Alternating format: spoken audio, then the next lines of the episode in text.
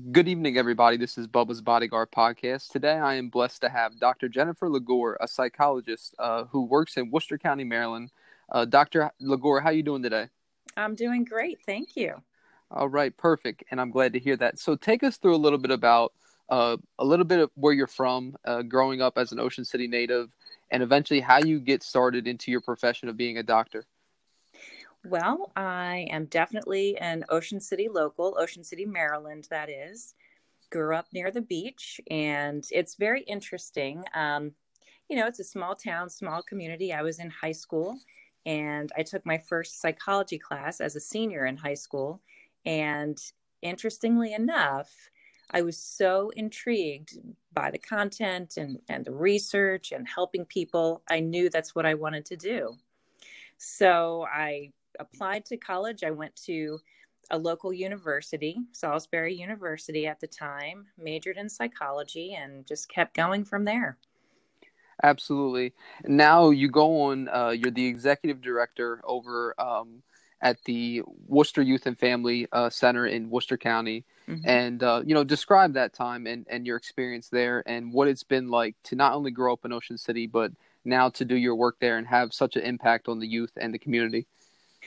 Well, I got my undergraduate degree at Salisbury University, like I said before, mm-hmm. and had to go to Baltimore to get my doctorate. And I was away, um, you know, in Baltimore City for years, probably about five to six years, and really, really missed my hometown. I missed the beach, I missed a slower lifestyle, and knew that I always wanted to come back. So I came back in 2000 worked at a few private practices, and then found Worcester Youth and Family Counseling Services. And this was the first nonprofit agency that I had ever worked for. And the thing that I really, really liked about it is that there was such an emphasis on giving back. Mm-hmm. We weren't just running a business and trying to make money, it was about reaching out, helping other people, and being more humanitarian within the profession. So I have been with Worcester Youth and Family for 11 years now. And I started out as a fee for service therapist, worked my way up to clinical director, and as of January, became the executive director. wow and, and congratulations and um, you know you, you touched on an important thing there um, that is you know true to both of our successes is the humanitarian efforts and the uh, you know to remember where you come from and mm-hmm. to always you know lead by example and giving back in those efforts T- talk about that um, to those that will come across the podcast of how important that is when you have successes in life that you encourage motivate and inspire people along your journey and you be the um, the hand that reaches back down and help people as they you know climb and understand that other people's lives tie into you know our lives as well it's it's so critical in terms of not only helping others and mm-hmm. helping mm-hmm. them to feel good but i think critical in your own journey of self-discovery and growth i think when we give back it teaches us compassion. It teaches us to stay attached to values that are linked to the common good. And one of my favorite quotes is actually by Gandhi. He said, The best way to find yourself is to lose yourself in the service of others. And I think that's so important, especially when you hit a stage in life where you've achieved many things, you feel great about, you know, your accomplishments, and then you think, well, what next? Well, giving back is a great step in terms of what next. Absolutely. And um, you know, what would you say, you know, growing up in the Ocean City area and now, you know, uh, utilizing your profession there and making a difference, what are some things you enjoy to do in your off time like when you're not working? What are some hobbies or uh, some interests you you enjoy in? I'm definitely a beach girl. I love going to the beach. I love being near the water. Um, I like to spend a lot of time with my family. I have two kids who are still in the home, and we love to just go swimming and boogie boarding and whatever else, surfing. Um, that's probably one of my most favorite things to do. Absolutely. And, you know, during this time, uh, unfortunately, you know, with COVID and everything uh, else going on in the world that, you know, many of us are aware of from just news and just, you know, from the out and, out and about every day, uh, you know, mental health unfortunately has taken, you know, it, it's kind of in a dark time right now with a lot of unknown and just everything going on. R- reiterate on the importance of you know, not only just mental health every day, but especially during times like this, how crucial our mental health is. It is crucial now more than ever. Mm-hmm. Um, mental health is just as important as physical health. It's integral to living a healthy, balanced life. And it's really a vital part of what helps you um, adapt to change and cope with adversity and negative things that happen to you. So, day to day life is stressful enough. And now, being hit by COVID, everyone is forced to adapt and change and do things differently. So, you have to pay attention to how you're feeling, how you're thinking, and how you're behaving. It's all part of mental health. And be sure to reach out and get support if you're really starting to struggle in any of those areas. Absolutely, and you know, to to uh, many people, um, you know, whether it be you know somebody going through, uh, you know, maybe they're a, a, victim of some abuse or bullying, or you know, maybe they're experiencing uh, PTSD, or you know, having a, you know, they're they're in some type of, um, you know, mental mindset where they're having some, you know, thoughts of suicide or whatever it may be, uh, you know, that that people may be experiencing mentally. What what is your encouragement to them? That is, it's all right to seek help. Absolutely. Absolutely. There is no shame and no stigma that should be associated with feeling the way that you feel and asking for help because of the way you feel. We all have those emotions. Many, many people struggle with mental health issues. And I'll throw out some numbers actually. Mm-hmm. One in five, one in five people will struggle with some type of mental health issue here in America in their lifetime. So you're not alone and it is absolutely okay to talk about it. And if you're uncomfortable in your own circle of friends or family, there are a lot of professionals out there that you can reach out to, whether it's, you know, starting with your primary care doctor, reaching out to someone, say at your church, your pastor, or whether it's making a direct call to a mental health facility. Absolutely. And what would you say? Um, you've you've had a lot of uh, high accolades, a lot of achievements along your journey in life and in your uh, career, respectfully. What would you say has been your proudest moment? Mm. Well, personally, I can say the birth of my two children. Yes. Without a doubt. Um, professionally, I would say, you know, obtaining my doctorate. The day I actually got the degree was such an amazing feeling. It took me 10 years to get there. Wow. I was in the actual doctoral program for five years. Um, it was a very competitive program. There were 10 of us who started, only five were able to finish. And during that program, my mom had passed away. And so I had cared for her. She had cancer, and I had to take some time off. And then I was still able to finish on time. So there were so many variables that kind of contributed, tried to get in the way. And that was a, a, a truly great moment for me. Absolutely. And um, what would you say? You know, you, you touch on your proudest moment, and obviously, you know, with uh, obtaining your doctorate and uh, being in, the uh, profession that you're in, and, and, not just being in it, but excelling. What would you say you've learned most along your journey? Uh, you've, you know, obviously you have an immense amount of knowledge and wisdom and experiences, but what would you say is the top thing um, at, at your mental capacity that you've learned most throughout your journey? Well, this is going to be somewhat biased because of what I do. but right. truly, truly, I have learned, and it, it's funny because Maya Angelou had a quote about this too, and you'll have to forgive me because a lot of therapists use analogies and quotes it's, to it's explain no, things. No worries. Yes. so it's part of my daily, you know, the way I speak and how I think. Um, but really, I've learned that people might forget what you said or what you did, but they will never ever forget how you made them feel.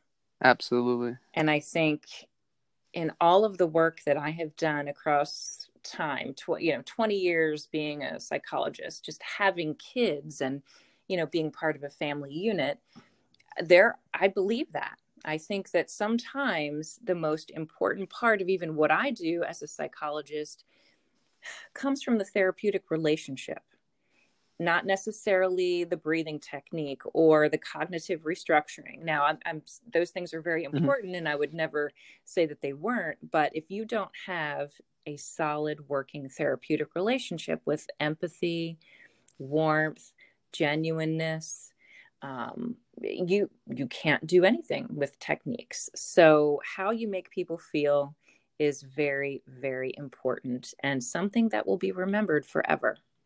Absolutely, you know I I preach that a lot, you know as well. Like, um, you know I, am constantly re- relaying that is. Um, you know, I wouldn't, I wouldn't be to the point where I'm at nowadays if I didn't have people skills. You know, and they won't mm-hmm. teach us this at, you know, any fancy university they won't you know pretty much won't teach us this anywhere in life but it all is truly about people and how you and it all matters on how you treat them so mm-hmm. um, you know if you if you can do that you can excel anywhere in life if you're an entrepreneur if you have to sell a service sell a product if you have people skills uh, you know you can climb uh, any any mountain in life and excel in any trade or skill that you do that's true absolutely and what what would you say uh, to the young listeners uh, the young kings and queens that will come across this podcast your encouragement to them if they want to be a doctor, if they want to be a, a psychologist uh, at some point in life? What is your strong encouragement to them that they can uh, pursue that and they they can become it? You can absolutely do it. Don't give up. It's really about your determination and your dedication and your will to achieve. Everyone who gets into school is bright. You don't have to be a, a super genius. But what you have to be is dedicated and not willing to give up no matter what happens. So it can take you a long time, but you can get there, you know. Um, don't ever give up. Ask for help. Find a mentor who can help you and inspire you. Um, you know, reach out to your resources and you will absolutely be able to do it. I mean, if I can do it, anybody can do it. absolutely. And uh, what, what would you say, um, you know, is your message uh, we'll, we'll, go off topic here for a mm-hmm. moment what is your message on uh, you know speaking out on bullying you know with uh, you know you, obviously you see some of the work that you know bodyguards against bullying is doing um, in, in, communities and all across the world uh, we are uh, you know standing out against you know bullying abuse persecution and harassment in all of its forms. What is your message uh, to those that will come across the podcast on, on bullying? Well I believe that we should have no tolerance for bullying behavior or mean behavior, period. And we need to teach our youth how to express themselves differently and in a kind way. And if this can't happen and you come across situations where that's not occurring, we need to teach one another and we need to teach youth how to be upstanders and not bystanders. Stand, Absolutely. Yeah. Stand up for someone who can't stand up for themselves. Don't sit back and watch horrible things happen. Absolutely. And I think we have all, you know, even if uh, we haven't been directly bullied in life, we've all witnessed uh, some some level of bullying or abuse or torment, uh, whether it be a work workplace, whether it be a sports team, whether it be a boys and girls club, uh, a school, whatever you know, whatever it be. And you know that's a big misconception in life is that you know bullying just happens on the playground when you know two 12 year old boys are, are picking at each other but it, it's happening everywhere it, it mm-hmm. happens at in any form uh, and shape and, and it can happen to, to any age you know it could be a 60 year old man that is that is being bullied it could be 25 year old you know young lady that's being bullied uh, you know so we have to just be conscious of that and we have to really call bullying what it what it truly is. You know, a true bully is is an abuser. So we we downplay bullying so much. You know, we're we, we're just taught to say, hey, you know, they were just picking on each other. They're they're just boys being boys. But you know, we, we know true and serious bullying. What it truly is is you know, it's abuse. You're doing something that is uh, habitually causing harm or creating a threat to somebody or spreading lies, and uh, you know what what it can do to someone.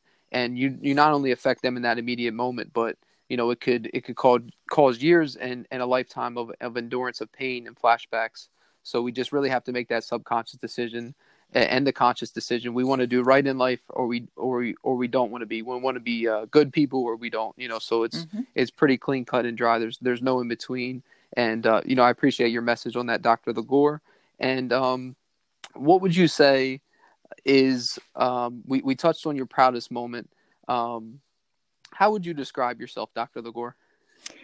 Well, I'm it's interesting. I think I've changed over time, right? in many ways, um, but it's it's funny because not long ago, and and being stuck, you know, in the home a lot during COVID. Right. There's there's these silly questionnaires and these silly tests that will go around on Facebook. Yes. and I took one that said, you know, how many circles do you see? It will reveal if you're a narcissist. And I said, okay, I'm going to play this game. right. I'm going to see if this is correct. Well, it's funny because I played the game and it came up that I'm 100% an empath. And it said something to the effect of, you know, you're sweet but tough as nails. You work hard, but you work 10 times harder to take care of others. You're often under stress, but you can bear the burden. And the, the part that I thought was really interesting was it said, I'm not only an empath, but I'm also a warrior. And I'm like, gosh, for such a silly Facebook type of thing, that actually describes me. Wow. You know, very gentle and compassionate and kind, but I have endured a lot of different things in my life and I have a strength that's there that will keep me going, you know, that resilience, that inner warrior, you know. Um, so it's Absolutely. interesting. It's an interesting balance for you know being a mom and being so gentle and being a caretaker but it's kind of like the the mother lion don't don't touch my babies mm, right absolutely so that describes me pretty well uh, right so you know uh, th- throughout the podcast you've touched on the importance of mentors why, why is it so important to have mentors uh, that you know young ladies and young men can look up to whether it be someone that serves as a, you know a father figure or a role model or a coach, a mentor, a, a positive teacher? Why are they so important? Um, I think mentors are so critical in helping kids with self esteem, um, feeling connected with someone, and you know that basic loving and caring and compassionate relationship can really help a kid become gosh, more positive about themselves, more invested in school, more successful in school. You know, we've we've seen the research, but I mean, I've also seen in person how kids tend to stay away from things like alcohol and drugs, you know, or Absolutely. make healthier life choices, have a little more um, hope for the future. So that one positive relationship can really be a buffer for a lot of negative outcomes and I think it's amazing. I think it's a wonderful thing to have. Absolutely, and you know I agree as well. You know, uh, all the way back to you know my high school years. Um, you know, I was blessed and fortunate uh, to have mentors in my life, uh, whether it be you know somebody through the school system or uh, you know a community leader doing positive things, or you know a basketball coach. And uh, you know, still to this day, I keep in contact with most of them, and uh, mm. you know, th- those are people that have seen uh, experienced things before you've experienced it and they can you know pass their knowledge and experiences down onto you. And you know honestly they could you know s- save many people. Mm-hmm. and um you know uh, it's definitely so important.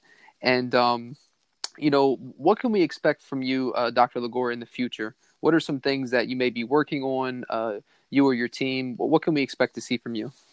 Well, we've had to go virtual with a lot of things.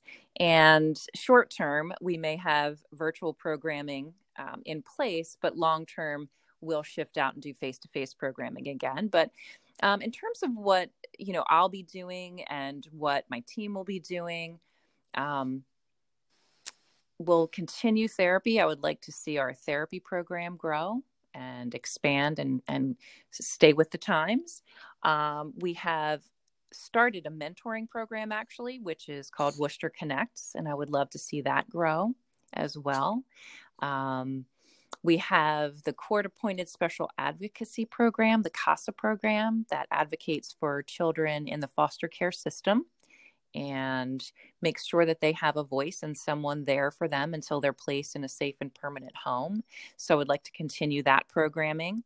And who knows? I mean, we're capable of of you know creating any other type of program out there that might be um, something that the community needs. Absolutely. And uh, let people know how they can um, keep in touch with the work that you do and where they can donate if they uh, feel compelled so. Well, to donate, there's a very easy way to do that now.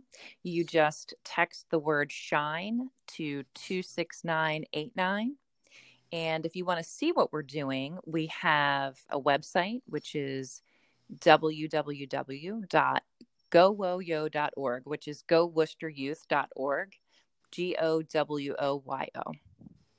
Absolutely. Thank you so much. And um, lastly, uh, you know, you've you've been recognized uh, for some awards um, throughout your service. What has been the one that stood out most to you that uh, you were most proud of to be recognized, whether it was uh, yourself directly or the establishment you had been working at?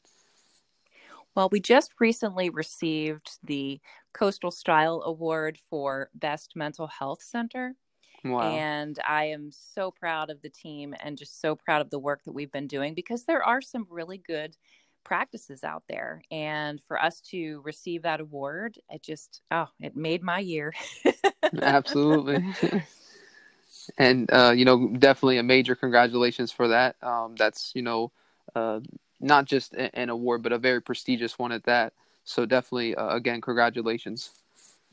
Thank you. You're welcome, and thank you so much, Dr. Leggour, for taking some time out of your busy schedule and uh, joining me on the podcast. And uh, I I wish you nothing but prosperity, blessings, and great health. Okay. Oh, thank you. Same to you. You're welcome. Thank you so much. Bye bye. Bye bye.